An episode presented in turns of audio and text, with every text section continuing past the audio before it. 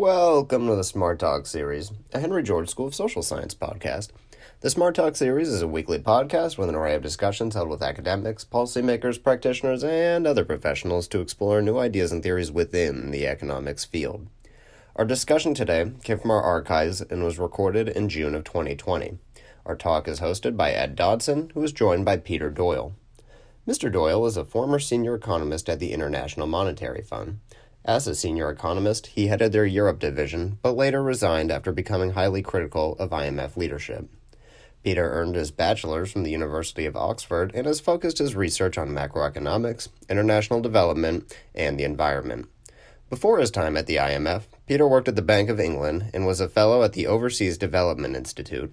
Mr. Doyle has written numerous articles for journals and think tanks, including the National Institute of Economic and Social Research, the Huffington Post, and the Financial Times.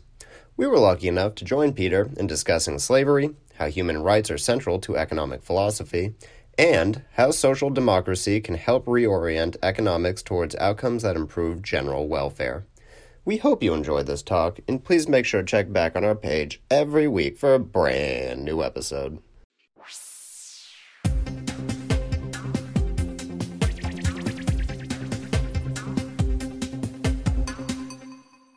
Thank you very much. It's good to be here. I'd like to start with a basic question about the evolution of your thinking. You began your career working to improve living conditions for people left behind in so many ways. Would I be correct to say that your current paper on the history of slavery and its economic foundation completes the cycle? Well, that's a very flattering interpretation. Uh, and in a way, it is so. But I think it's worth pointing out that, in fact, the, the or- origin of this paper for me is much more uh, straightforward. I mean, literally, and indeed, as I describe in the opening paragraphs of the paper, I was watching a program of Finding Your Roots, which is, you know, a program which introduces celebrities to their to their forebears. An excellent program. And uh, I, you know, millions of people have watched it and probably had the same same response to it. Right. And I was watching a particular one with uh, Michael K. Williams, where he was being introduced to his enslaved forebears. And a couple of things struck me about his and uh, uh, about what he had to say. And uh, the first one is that um, you can confront an economist with virtually any kind of uh, personal tragedy, anything. So think, for example, of you know a mother dying in childbirth and immediately, an economist can bring to his or her mind a full range of economic equipment to think about such a tragedy. So, in that case, we immediately have in mind why that happens more in Monrovia than it does in Minneapolis. And we don't have to reach back into some dark corner of the, of the literature to think about whatever this tragedy is. And yet, here I was confronted by Michael K. Williams' personal experience and I found myself completely dumbfounded by it. To actually watch somebody introduced to his own forebears, to learn exactly what they were priced at, to watch his personal reaction, how painful that was, how challenging that was for him. And for me to realize that as an economist, I was dumbfounded by that. And one more thing about it that, that really got me going. At the heart of that phenomenon of slavery is a set of prices. In economics, we think of ourselves as, you know, the master of prices. We know prices are our thing. And yet here is a, a phenomenon which, at the heart of which is a set of prices, uh, about which I at least felt completely dumbfounded, and, and I think most economists to whom I presented this material feel similarly. That's what got me going. My, my thought was, how is it that economics is so uh, mute, so ill equipped to think about this particular phenomenon. That's really what stirred me into, into action here.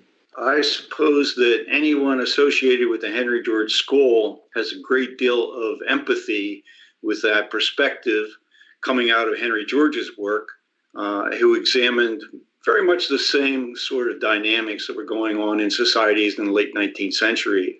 And it seems to me that your observation traces the roots of this um, perspective offered by modern economists going back to that origin in terms of, of what economists are, how economists are trained to think, um, the value-free analysis that that microeconomics, uh, in particular, attaches to, from your own educational training, your own uh, experience learning economics. Did you question what you were being taught in terms of its relevance to the history that you've just described? Not direct in connection to the history I've just described, the, the history of slavery. Uh, but anybody who knows me at all knows that I'm a quite a cantankerous uh, kind of fellow, and this is not a recently acquired characteristic. So I have always been very questioning and very doubtful of explanations given. Um, but uh, so while I never encountered slavery, I have certainly, you know, fought my way through many other issues. And for me, that's not just an attitude. For me, it's a way of learning. You know, I, I sort of learn by by challenging things and, and seeing if I can make up my own mind. And of course, that involves lots of stumbling and lots of disappearing down rabbit holes at, at various points. Um, but uh, no, really, I have to say that I suspect, like many economists whom I've presented this material, the first time I ever seriously thought about slavery was when Michael K. Williams sat there in front of me and said, What on earth do you make of this? And I got going from there. And that's that's really a uh, a telling statement that you make about your own education and your own evolution in your thinking. Uh, I mean, I suppose I can identify with that a little bit uh, in the sense that uh, when I began my own career, um, I thought that the, the smartest man in the, in the economic world was Milton Friedman. And I only years later discovered how prone Milton Friedman was to making mistakes in his prognosis. Uh, yes. Uh, so economists uh, have their have their certain importance in our society, and policy making is one of the one of the areas where they have most influence. In your paper, developing the the um, economic analysis of what the financial costs were to the people who were enslaved and to their descendants leading to your discussion of what sort of reparations might be warranted is really very um, probably challenging to what most people would think of as appropriate, although reparations are certainly uh, an issue that's under consideration today. Let me ask you from a moral standpoint, the case you make is pretty strong from an economic policy standpoint, do you think there is opportunity to remedy uh, the the longstanding um, problem that's been occur- created for persons of color in our society and other other persons around the world who who have experienced enslavement? Okay, well, uh, let me try and answer that in the, in the following way because of course uh, people will say that you know the whole debate about reparations and so on is, uh, is such a thicket of issues and such a mess of politics and you know so many very different kinds of people in very different powerful positions involved that it's hard to see any way through. That would be a, a perfectly reasonable first take uh, from anybody coming to this from the outside. What, where I'm coming from in this paper really is, uh, again, I, I did not start, as I've explained, by thinking about, well, let's write about reparations. I literally started with Michael K. Williams confronting me with the fact that I was dumbfounded about the whole thing. And, and, and if anything, the, what I'm trying to do in this paper, as I have you know, worked through my own thoughts after building on, on what Michael K. Williams got me started with, is to learn what it implies for, for my own profession so, my, my first objective here is not, so to speak, to speak to the broader world. There is certainly an agenda arising out of this which you know, should inform, I think, the broader world, and you're, you're touching upon that in this question. But I think there's a prior task for my own profession, which is to get to wrestle with this problem properly. And I think it's important to do so not because you know it's nice to have a coherent, sensible account within the profession of some dim, distant historical phenomenon, but because, as I've gone through the thinking, as I argue in the paper, by thinking through that properly, you learn an awful lot about what's going on right now, which has got nothing to do with slavery. You actually learn about, you know, it has quite profound implications for a whole range of things, which I touch on. So, the role of women in society, the, the populist explosion, uh, all sorts of other directly, you know, powerfully immediate things. The, the, the issue of privacy in, in computers, uh, online privacy, all these issues come very much to my own surprise to be informed by actually thinking about the economics of slavery properly, deeply. But my own approach to these things is that before I, so to speak, open my mouth and sort of rush out into the world and start you know, yelling and screaming about whatever in the name of economics, my take on these things is the first thing to do is to take it to my own profession, to let them test it, to let them challenge it, to let them criticize it, to let them strengthen it first uh, before I sort of rush out into the world to say things. And I've done that. I mean, I've presented this in various places to economists. The paper has been read by now by quite a lot of economists, and I've received quite a lot of of very useful feedback and pointers and criticism, which have definitely strengthened my own thinking. And you know what I'm doing with you today, I see as another step in that process. I hope that you know through this, another set of economists will come to take a look at this material and you know fire some shots back at me to hopefully strengthen it further. But there is no doubt, I am at the end of the day not an academic economist. I'm not particularly interested in being clever or having an, an, a nice article in a journal. Going back to your very starting question, I'm somebody who wants to see, you know, this set of thinking of economics help actually help the world in some real way. Um, and that would be my ultimate goal. If it does eventually, you know, feed into the debate about reparations that's actually going on in Congress through the HR 40 process and so on, of course, I will be extremely pleased by that. But that is, I have to say, you know, some way down the road.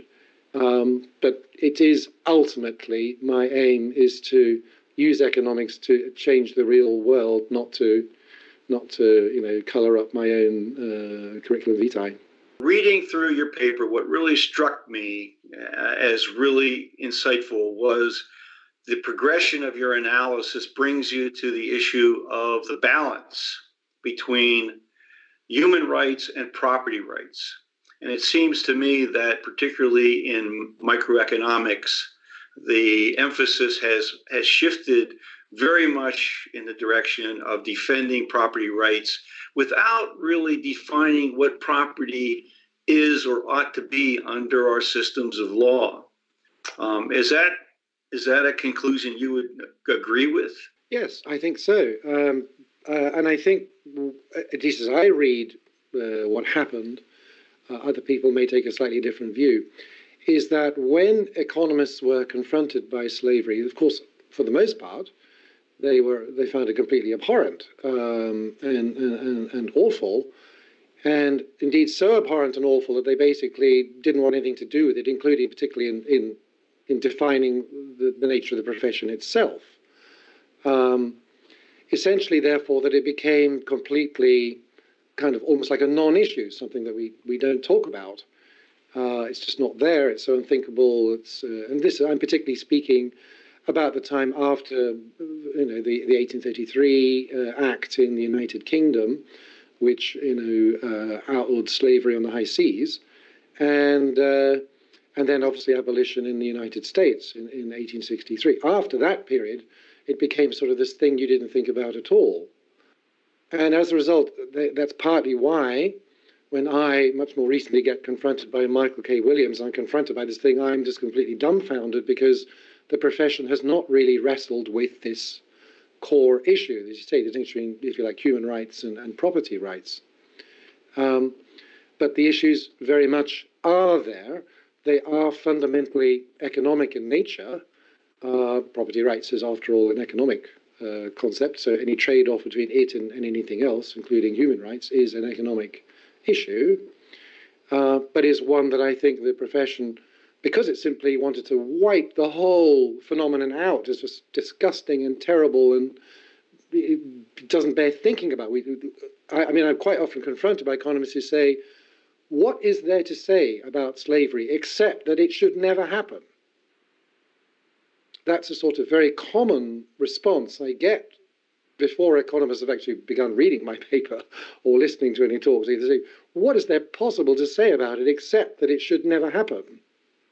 And the answer is no, there's a very great deal to say about it and, and to think about it, including on this trade off that you are pointing to right now the trade off between human and property rights. Over time, it seems that economists, by their training, have simply moved into, into an, a realm of analysis that, um, as economists, simply supports the conventional wisdom that free markets are the best way to uh, improve the well being of individuals. But what you're suggesting, I think, is that we need to take a look at the cumulative harm that's been done to people by the experience of slavery, and that this has never been effectively removed from the experience of later generations.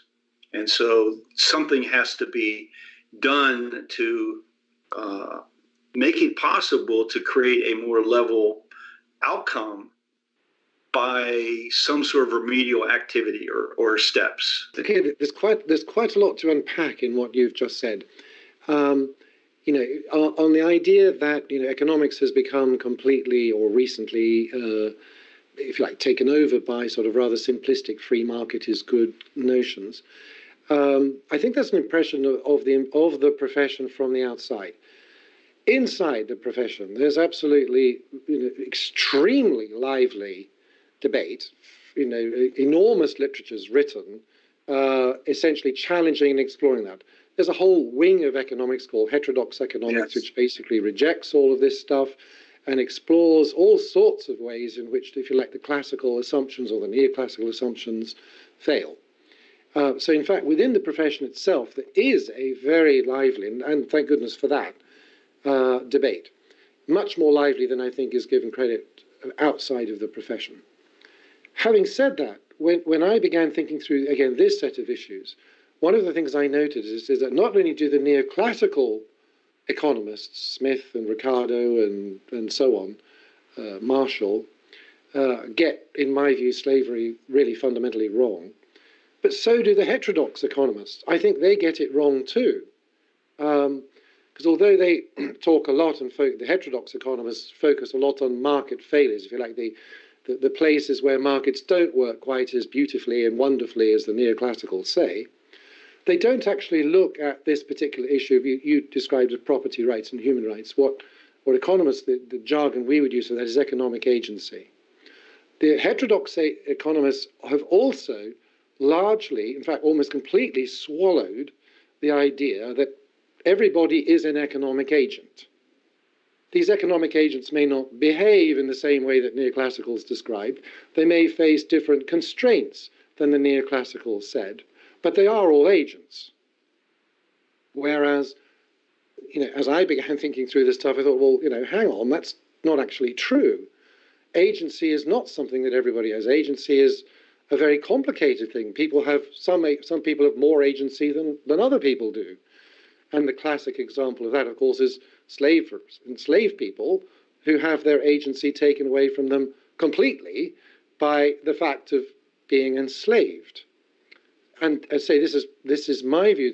This is why I see this as a very fundamental issue in the whole construction of economics, but it's one that affects both the neoclassical wing of the, of the profession and the heterodox wing of the profession, because both of them, ironically, share this notion that everybody is an agent, despite the very obvious evidence from slavery itself and many other places, that it takes with paper, that, that that is not so. Agency is a very rich and complex uh, idea and, and phenomenon and economics hasn't wrestled with its complexity, in my view, at all, either the neoclassicals or the heterodox wing. as to your point about bringing it forward to, you know, is this just a case of are there things arising from slavery looked at through this lens which still need to be addressed now, in particular with regard to reparations? Of course, my answer to that is based on the paper yes, there certainly are those issues. But one of the things I am sort of struck by, and again, I didn't start out expecting to think this, but I've ended up thinking it, is that this issue of reparations should not be, it's incorrect economics to think of it as an issue for African Americans only. Right. The fact that the agency of a large group of people was denied, African Americans, through slavery, gives rise to, uh, through very you know, standard economic means, to a case for reparations. And, and here's the key point, one of the key points I want to make. And if we deny that case for reparations, excuse me for a minute while I just. If we deny that case for reparations, then we establish a precedent. And the precedent is that when agency is denied, either through that means or any other, that no compensation shall be paid, no penalty shall be paid. And that itself compromises everybody's agency, yours and mine with our lily white skins, and everybody else, because we establish the precedent that when agency is compromised, you do not have a penalty. Nobody pays a penalty. In fact, it's even worse than that in the case of slavery, as I point out. Not only are the the the uh, the uh, um, injured people, the slaves, owned people, not compensated, but in fact the slave owners were compensated for the abolition of slavery. So we actually set a precedent in the other direction. And if you are compensating people for compromising the agency of other people, which is what we have done, then lo and behold, we are encouraging the denial of agency. We're encouraging people today to start doing it because you know what? Not only are they not going to be penalized, they're going to be compensated for it. And that is an issue, therefore, certainly for African Americans, but much more widely. It's an issue for absolutely everybody that African Americans are not properly compensated for this injustice. The extension of of slavery taking away someone's agency, their right of self determination, also seems to be linked very much to Henry George's analysis of land monopoly and particularly the monopolization of rent, which is unearned to any individual. And this seems to be um, an issue that, in terms of our, our current policy debates, is is largely ignored. Although I, I do recognize in the economic literature there is a great deal of discussion about rent seeking but not a clear discussion about the distinction between the privatization of rent, uh, the coming from nature, and this idea of rent seeking as a reward for passive investment or speculation in, for example, the financial markets. So it seems to be your analysis has a lot of implication for public policy and tax policy in particular uh, that needs to be explored you know, with with your fellow economists to come up with some clear policy recommendations. Do you think that, based on your interaction so far with your colleagues in the discipline, that that there's a growing recognition that this is necessary? At this stage, I would have to say, amongst the wider profession, no, because at this stage the you know, the, the paper has not been circulated widely enough to make any such a claim. Most economists would be blissfully unaware of this uh, piece of work uh, so far. So, however, for those who have engaged with it, and that's some you know very prominent names in the profession, um, I think they find it extremely uh, challenging to see that you know one of the basic propositions that I'm making is that you know the point of slavery, the reason why such effort was expended by those who established slavery and operated slavery was to extract what we call economic rent, was to seize the economic rent which properly belonged to Africans and their descendants in the New World and take it for ourselves. Um, and it is rent. Now, this is a notion of rent which is, so to speak, uh, I'm thinking about answering your question here this notion of economic rent is one where we would, economists would say, it properly belongs to Africans and their descendants in the New World. Whereas the kind of notion of rent that you are talking about is one where the rent itself has a sort of an improper characteristic. So a monopolist is, is, a, is seizing economic rent from a bunch of consumers and that rent properly belongs to the consumers. And a great many individuals spent a lot of effort trying to become monopolists. They rent seek. They are trying to become monopolists in order to capture that rent. And we regard that as a totally pejorative activity and, and, and certainly something we would we do in economics uh, thoroughly condemn and discourage. So most certainly there are profound connections between the sort of discussion of economic rent that I'm engaging with in this paper and its, and its treatment and handling in the institution of slavery, and the broader discussion of economic rents in the profession, which has not addressed slavery at all for reasons I described earlier, but has looked at the whole issue of rent and rent seeking in the case of monopolists or financial sector or, or you know, uh, hoodwinking un, un, unwary consumers and all sorts of other things uh, which have this consequence. One of the things that you point out in your paper is that the process began uh, with the Enlightenment, and yes. and I guess that the the, the growing uh, emphasis on individuals over over communities. And what struck me about that was uh, my uh, ex- exposure to some ideas from uh, a colleague of of the Henry George community, Fred Harrison, who is a British uh, writer and economist, and he talks about the the the sense that people have that the that Magna Carta opened the door for democracy.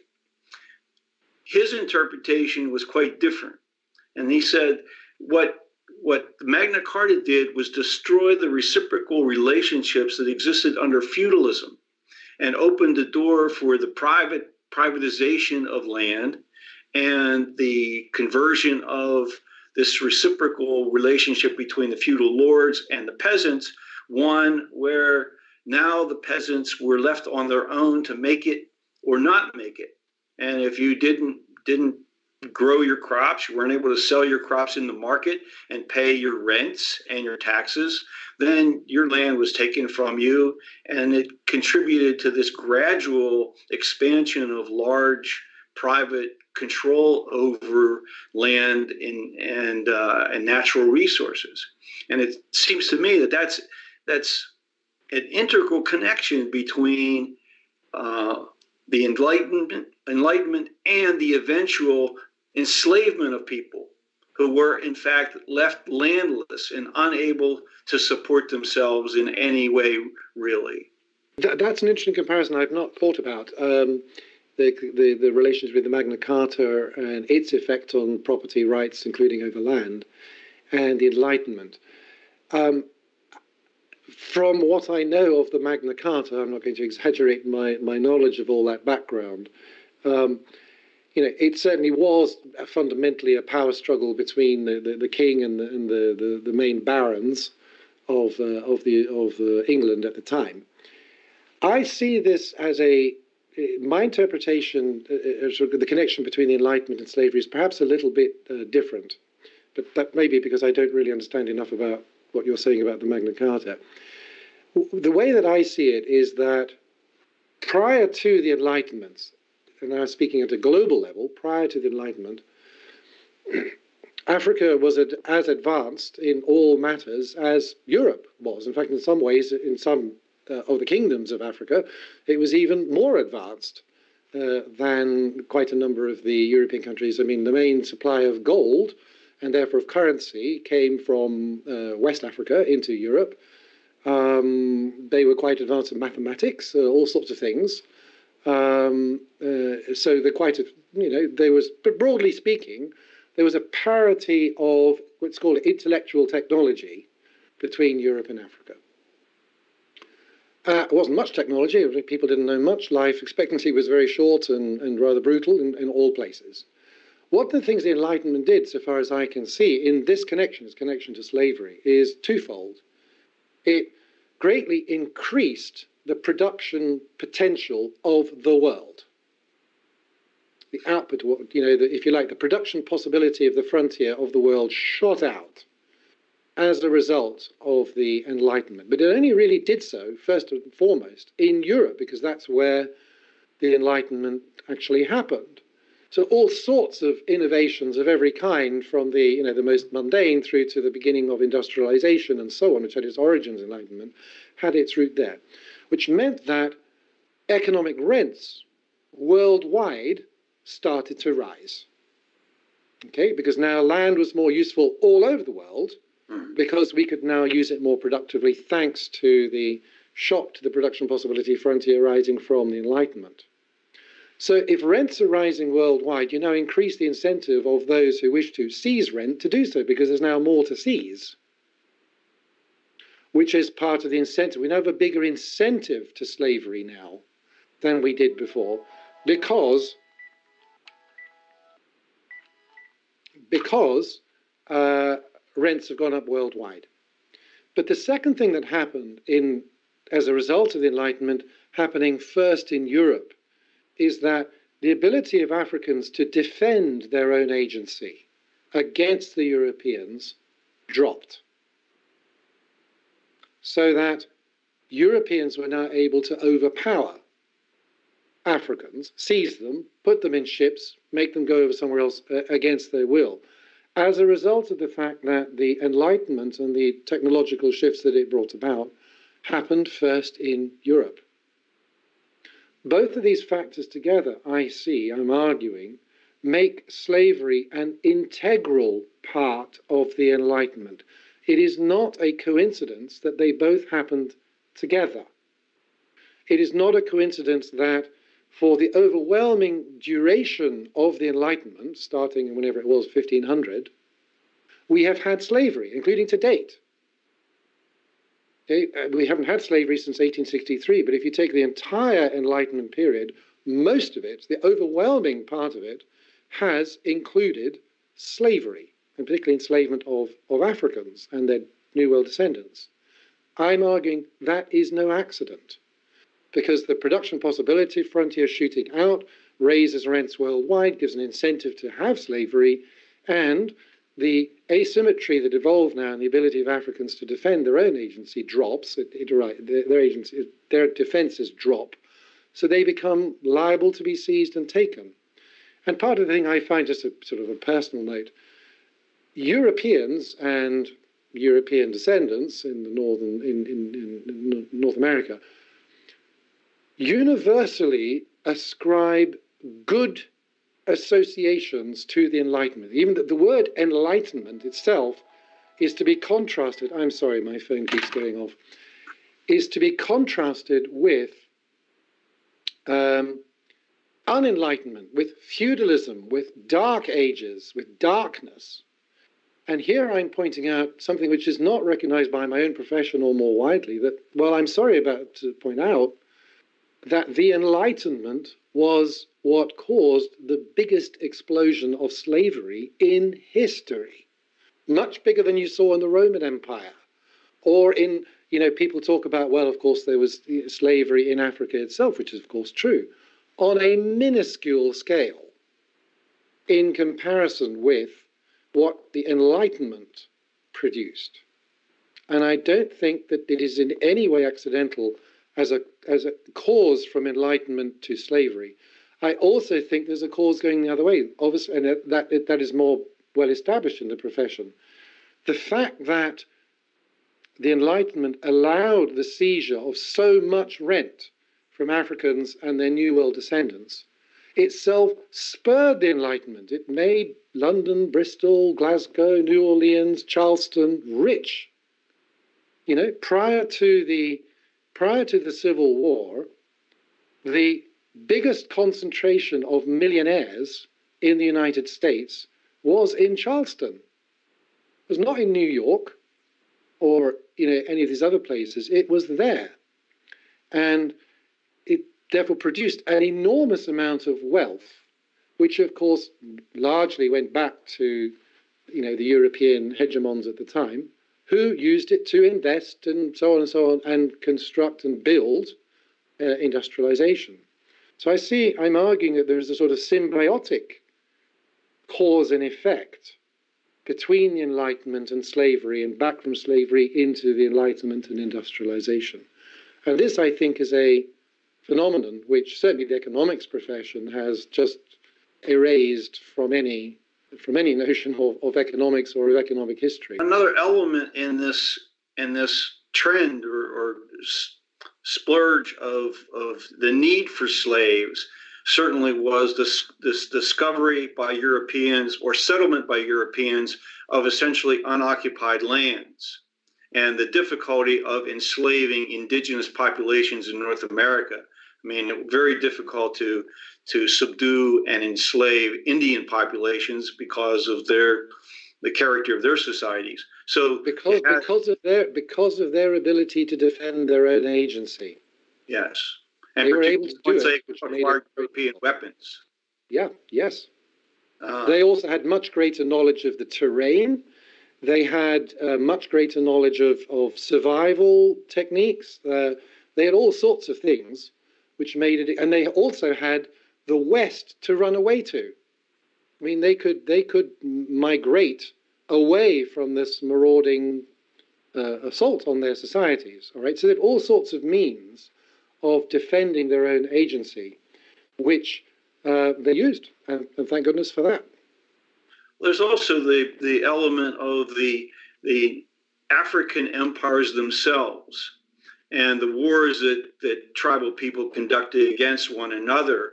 And my reading of that period was that the first stage, Europeans made various serious mistakes in that the African uh, the powerful African tribes that captured warriors from other tribes and sent them into slavery, those warriors had no experience with work. They had no experience working in the mines or working agriculture. And but eventually, the lesson was learned that if you want good, productive slaves, you have to capture the right people the people that are accustomed to to working for a living on the land or or in other ways cultivating the land.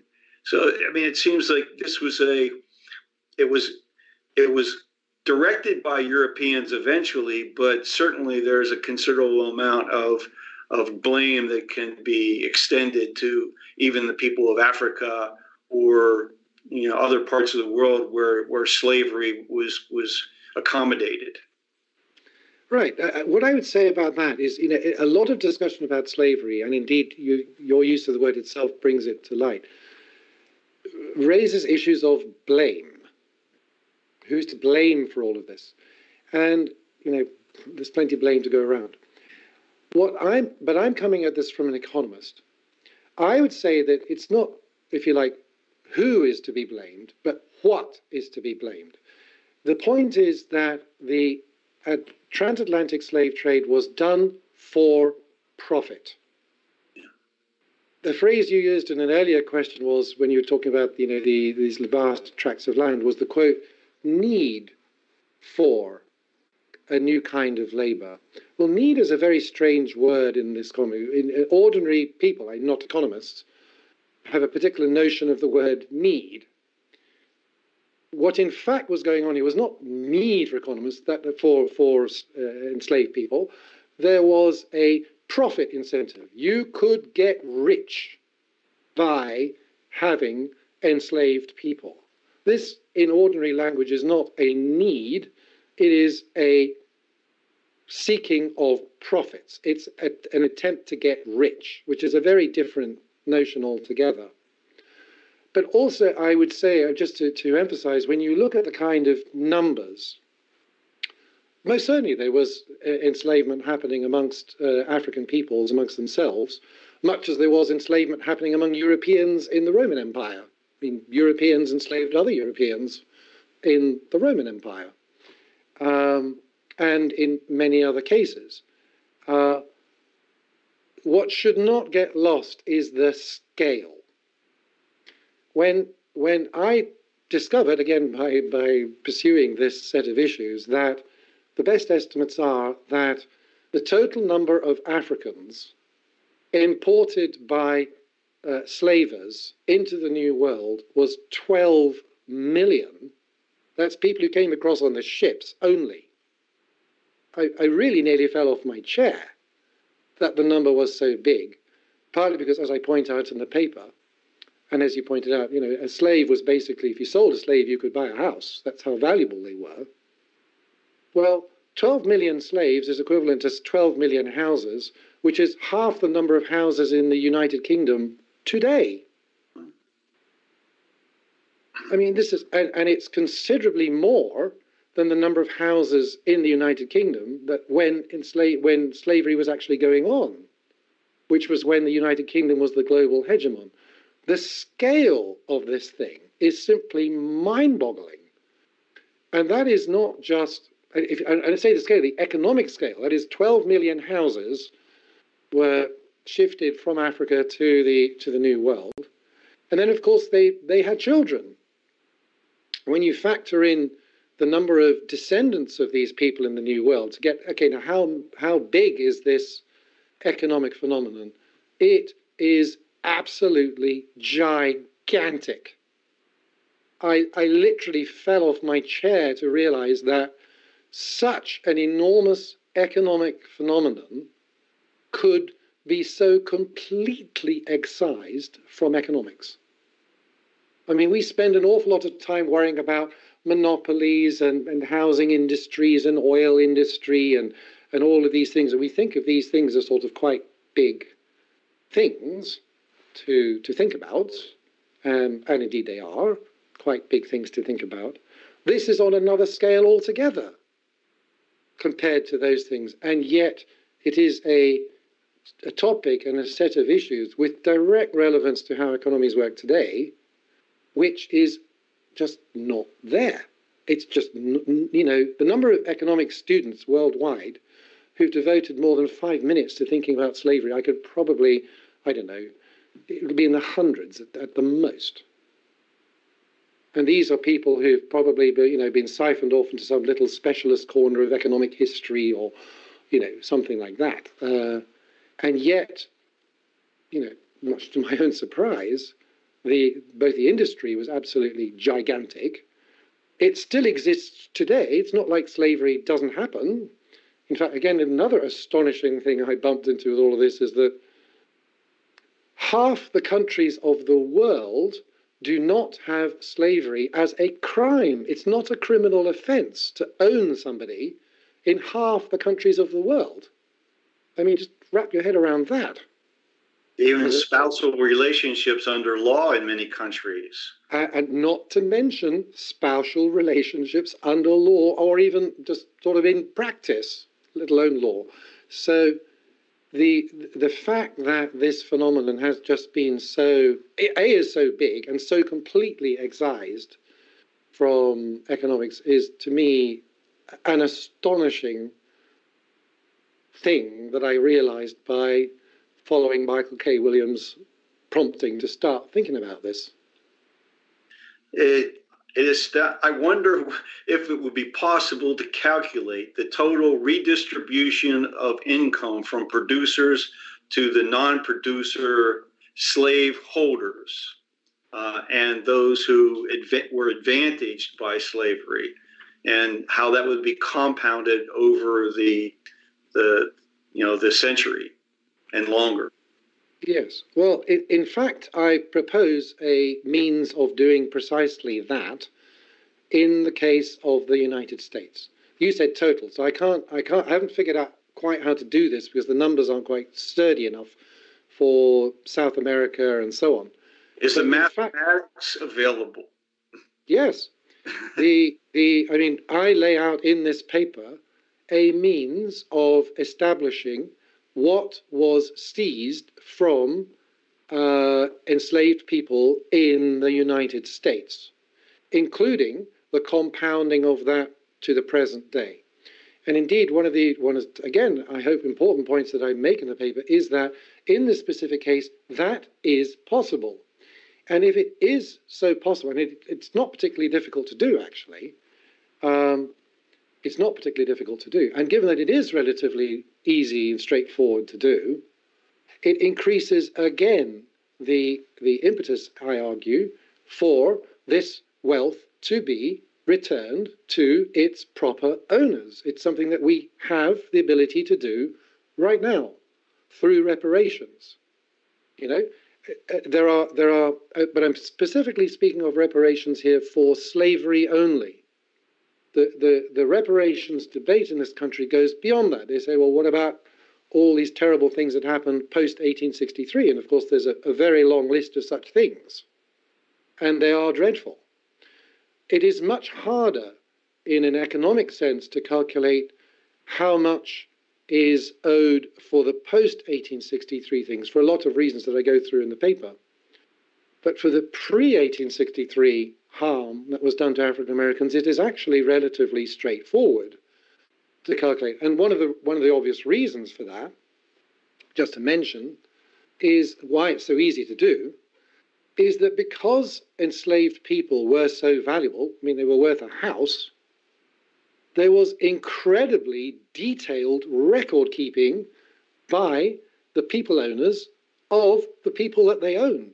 You know exactly who they were, we know exactly what was paid for them, we know exactly how many children they all had, we know exactly how many people were emancipated in 1863.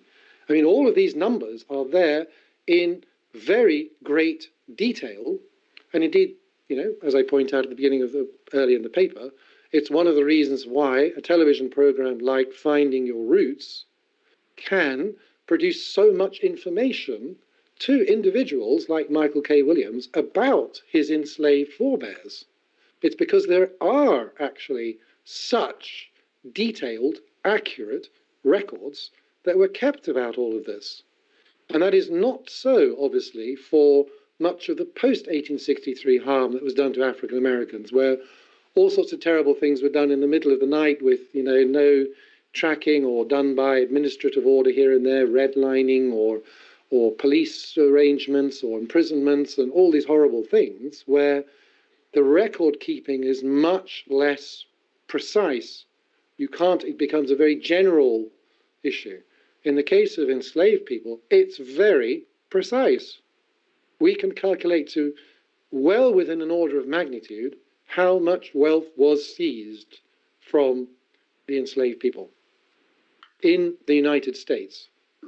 It still seems like an extremely complicated uh, endeavor to try to identify the surviving individuals today and what and how they should be compensated for the history of their families you know going back to you know the, the period of slavery as you described. I i mean i think about we we under social democracy or liberalism or whatever you want to call what we experienced during the 20th century, we gradually acknowledged that uh, there needs to be some sort of social welfare you know support system for people who've been disadvantaged. And we have social security benefits we have we have other kinds of income guarantees and now the big political issue that seems to be debated is the idea of a basic income guarantee and we've you know Andrew Yang was one of the one of the people who said everyone everyone without restriction should get a thousand dollars a month, and so how how how do you see us in a political way implementing this in a way that won't bust the budgets? We're already okay. you know, we have a we have huge deficit spending. We have a, a public debt that will by the time this current administration ends, maybe hit $30 trillion. The, the, the financial challenges, unless we have dramatic tax reform, seem to me to be insurmountable. Okay, great. Let, let me just concentrate on, you've raised a lot of points there, but let me just concentrate on two of them because they really are, are key. Uh, the first one you raised, which I want to focus on, was how do we identify who should receive this money? And that is a, an absolutely core issue in any uh, debate about reparations for anything, including, say, to Native Americans or to anybody else who's been harmed in, in the past wrongly. How do you identify who should get whatever reparations uh, you come up with? In the case of slavery uh, in the United States, I'm arguing that, in fact, the answer to that question is really very simple. It is African Americans. Uh, in 1865, there were something like uh, of African Americans uh, uh, in the United States in 1863, the number is something like 10% at that point were not enslaved. So 90% were.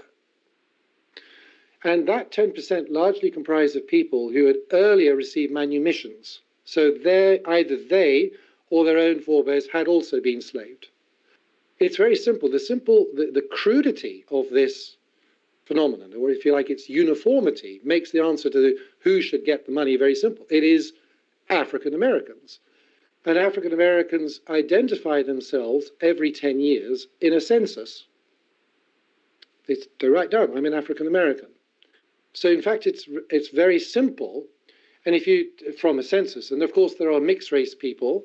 So, what you might do with them, I argue in the paper, is say, well, we've got DNA testing. We can figure out exactly what proportion of your DNA comes from Africa.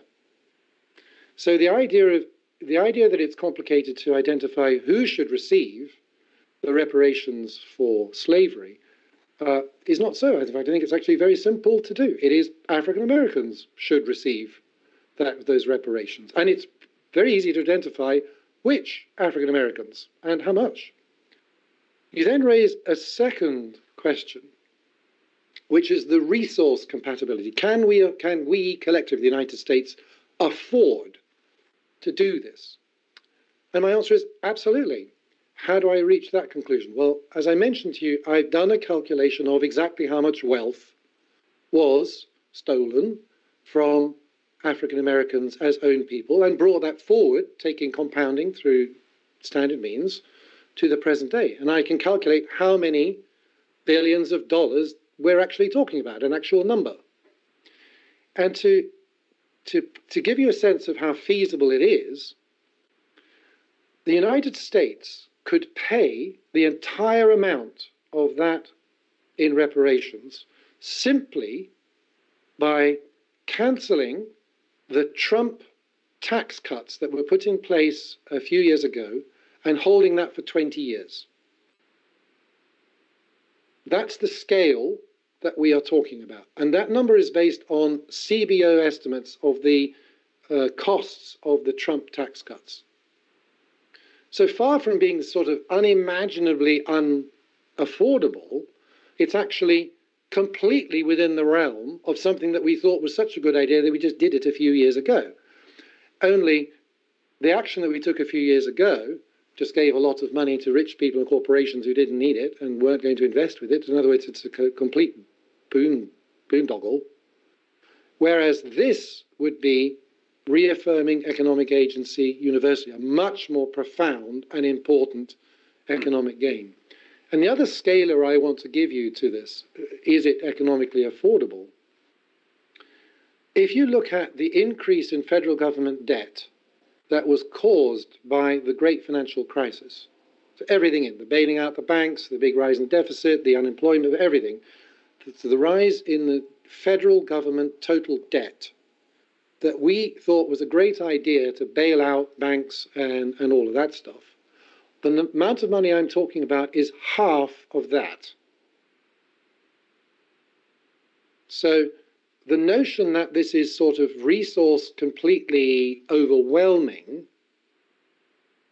is simply doesn't stand up against recent actions that we've taken almost without a second thought. Sure, you know, Trump gives all this money away to billionaires. Great. You, no one worried about, well, very few people apparently worried about the resource costs of that. And as we see, life goes on. Similarly, we were quite happy to do spend enormous amounts of money bailing out the banks and the economy to fix prior egregious mistakes of economic policy and of, of all kinds. And what I'm saying is that the amount involved would be half of what we were willing to do that. If we're willing to do these other things, I think the argument turns around completely and say, well, why not this? It's completely affordable. We can identify exactly how much should be paid. We can identify exactly who it should be paid to. And we can identify who should pay it. We can do that too. That's part of the economics. So, and let me just make one final point here. It is often said, as you also mentioned, that but don't we have government welfare, which is for uh, you know unfortunate people, and that's all fine. Well, of course, by and large, we have far too little welfare. That's an obvious point. But more to the point, those schemes are available to people whether or not their ancestors previously were enslaved. There's no connection. So there's a good deal of African Americans who aren't eligible for welfare who don't get this compensation at all. Okay? There's also a lot of people who get this welfare whose forebears were not enslaved. They're people with lily white skins like you and me. So, in fact, welfare is not reparations. Welfare is welfare. It's a completely different animal. And and by sort of just waving your hands and saying, well, what about welfare? Essentially, it's, a, it's one of many means that people do to say, well, let me just not think about reparations and slavery. Let me just move on to something I'm more comfortable with, which is something that I can understand, if you like, ordinary people doing, non economists. But what I'm wanting to do is to wake economists up. Wake my, my, my primary audience is my own profession, is to say, guys, this is economically completely incoherent. This particular way of thinking about slavery, reparations, and so on, it will not do for us to think. Other people may may may do so, but it's not okay for us to, to do that, and we sh- we should stop. Have you had any invitations to lecture to economics students at universities? Uh, a few. Uh, but the paper, as you can see, is very new. Yes. I'm, I am, you know, uh, I've made a couple of presentations in London for this to the National Institute, for example, uh, and various places elsewhere. I would be very happy to make these presentations to students. But I would say about that, as you yourself noted at the very beginning of our discussion today, the, the paper itself is largely addressed at the profession. I think there are quite a number of, say, undergraduates who would find this material not only kind of emotionally challenging to deal with, but they'd find it quite intellectually tough to do with because I'm writing for my peers rather than for students. So I would I would hope that sort of third year undergraduates could get quite a lot out of this. Certainly, I would hope that that uh, people doing masters or PhDs could get a lot out of this. But my real audience for this is you know, economics professors, practicing economists in out there in the world, is to is to get th- that level of the profession to seriously rethink how we think about economic agency. If you can think of people who would like to hear this, by all means, if you're still interested in this material after this conversation, get them in touch, and I, I will I will go and, and, and present this material. Not, not I need to proselytize, but also I'm quite serious that I have really gained from from feedback and criticisms to, to earlier drafts of this, and I do not presume that the discussion has ended with the paper in its present form. I, you've given me a lot to think about, and I'm I'm not you know schooled as as thoroughly in the analysis as as um, you know economic uh, professionals would be. I mean, my background in finance uh, and as a as a uh, a housing finance lender, you know, has exposed me to a lot of the challenges of providing affordable housing to the people who need it most and how our market system does not serve their needs very effectively. And so we come up with all sorts of mitigating band aid programs, but nothing that has ever been systemic.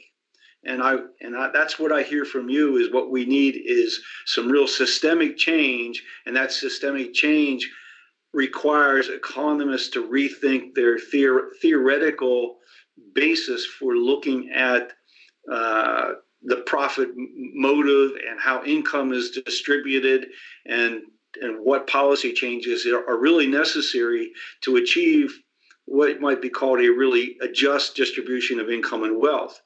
Certainly, you know, coming from uh, the background of, of, of, being on the faculty of the Henry George School, we have very specific ideas about what is required to achieve that. And the basic idea that Henry George had is we need to distinguish between income that is earned and income that is unearned. And, and our tax system doesn't do that. And certainly, you know, African Americans themselves in the United States today, um, about I guess it's 55% of African American households are homeowners. They do own property. They don't own much, they don't have much in the way of assets, but they but about half or more do own a, a residential property. Much lower than the 70% or so of of white households that are property owners. So one of the challenges is how to bring that up. Um, the former chairman of Fannie Mae, where I worked for 20 years, uh, an African American named Frank Raines, once once said in an interview in response to the question, "What would you see as success from your tenure at Fannie Mae and your career?" And he said, "When I leave, if I left at Fannie Mae, and the percentage of minorities that achieved home ownership was the same as the white population, and that that the distribution of income, high, medium, and low, was roughly equal across all races. He said, I would, I would feel that that was a great success. From your standpoint, not simply as an economist, but from your, you know, the sentiments you've raised in your paper, does that strike you as a reasonable objective for for us in terms of our our public policy goals? Well, let me answer that in various ways, but briefly. One of the things I point out is that if the United States was to pay reparations in the amounts that I have calculated to African Americans, that African American net, that median African American net wealth would come into parity with median white household income which is, is roughly about $150,000, I think. Exactly. So if if the fact, I mean, again, I was quite surprised to discover that, but the fact that you do end up with equality there also helps um, reassure me that my calculations of the amount of reparations owed is probably about right. If you, by restoring that amount of wealth to its proper owners amongst African Americans, you generate median equality of net wealth. That is a, an unexpected confirmation that the calculations are within the right order of magnitude. Now, that's a slightly different thing from the question you're asking, saying is there something one should aim at, and so on. But the fact that the economics leads me to there gives me some assurance that, in fact, this is probably something that we should do. If, for example, I'm just to be ridiculous, my calculations implied that median African American household wealth would be end up 10 times that of the whites, then I would say, well, something is wrong in my calculations here somewhere. But it doesn't. It ends up with equality. And in terms of, again, what I'm hoping to do, I, I, of course, I totally appreciate your questioning here. You're trying to think about the ultimate effect on society out there in the real world that's really where your question is coming from. And as, as I described earlier, that is for me also at the end of the day why I think economics is worth doing at all. You know, if it doesn't do that, then you know, put it in the bin as as far as I'm concerned. But that's not. I'm nowhere near that in this discussion uh, so far. So what I would really like to, and again, this goes to your question of universities. For sure, I would like to to speak more to universities and to get out and about and receive their feedback. But of course, there's one set of the profession who I would really like to reach and haven't yet managed to do. And that is the economics profession amongst African Americans. I would dearly love to go to Howard or to Spelman or to you know these other places and talk to their economics departments about this stuff. Um, that is not in, in any sense, and uh, again I want to make very clear, I do not imagine at all that in doing this work and this paper that I am, quote, speaking on behalf of African Americans. I'm not doing that at all. African Americans are perfectly able to speak on behalf of themselves and they don't need me for that. What I'm doing is trying to speak to my own profession. So it's not a question of who I'm speaking for, it's a question of who I'm speaking to. And at the moment, the, the, what I want to do is to speak to my own profession. And if I can bring my own profession on board, and if my own profession can strengthen this argument further, then for sure I would hope that this argument goes out into the wider community, including amongst African American colonists more broadly, or amongst people involved in the HR 40 process. But that is all quite a long way down the road from where, from where I'm at now. Peter, you have taken on an, enormous challenge for yourself, uh, a challenge to be applauded for sure. Uh, after a, a, very challenging career facing uh, the, the the issues of global finance and the role of the IMF. I thank you very much for giving us this time, and, and I hope that our audience will appreciate the insights that you've shared with everyone, and that uh, that certainly that that that the kind of research that you've done will uh, open some eyes and, and stimulate some of the some of the economists that you hope will pay attention to do so in a serious way. But I thank you so much for, for joining me in this conversation of Smart Talk. And I hope we have an opportunity to, to do a second round at some point in the future to talk a little bit more directly about the challenges of the global financial system. That, that would be great. Uh, I greatly enjoyed the discussion too, and it's always, I have to say, uh, great to be confronted with sharp, skeptical questions. If nothing else, I've been trained to do that. right. And that's it for this week's episode of Smart Talk. Thank you for listening, and we hope it made you think. If you'd like to learn more about our research, check out hgsss.org. That's hgsss.org. If you'd like to listen to our content as soon as it's published, subscribe to our show. If you like our show, please leave us a rating, review, or even share with a friend. It goes a long way. Thanks again for listening, and see you next week.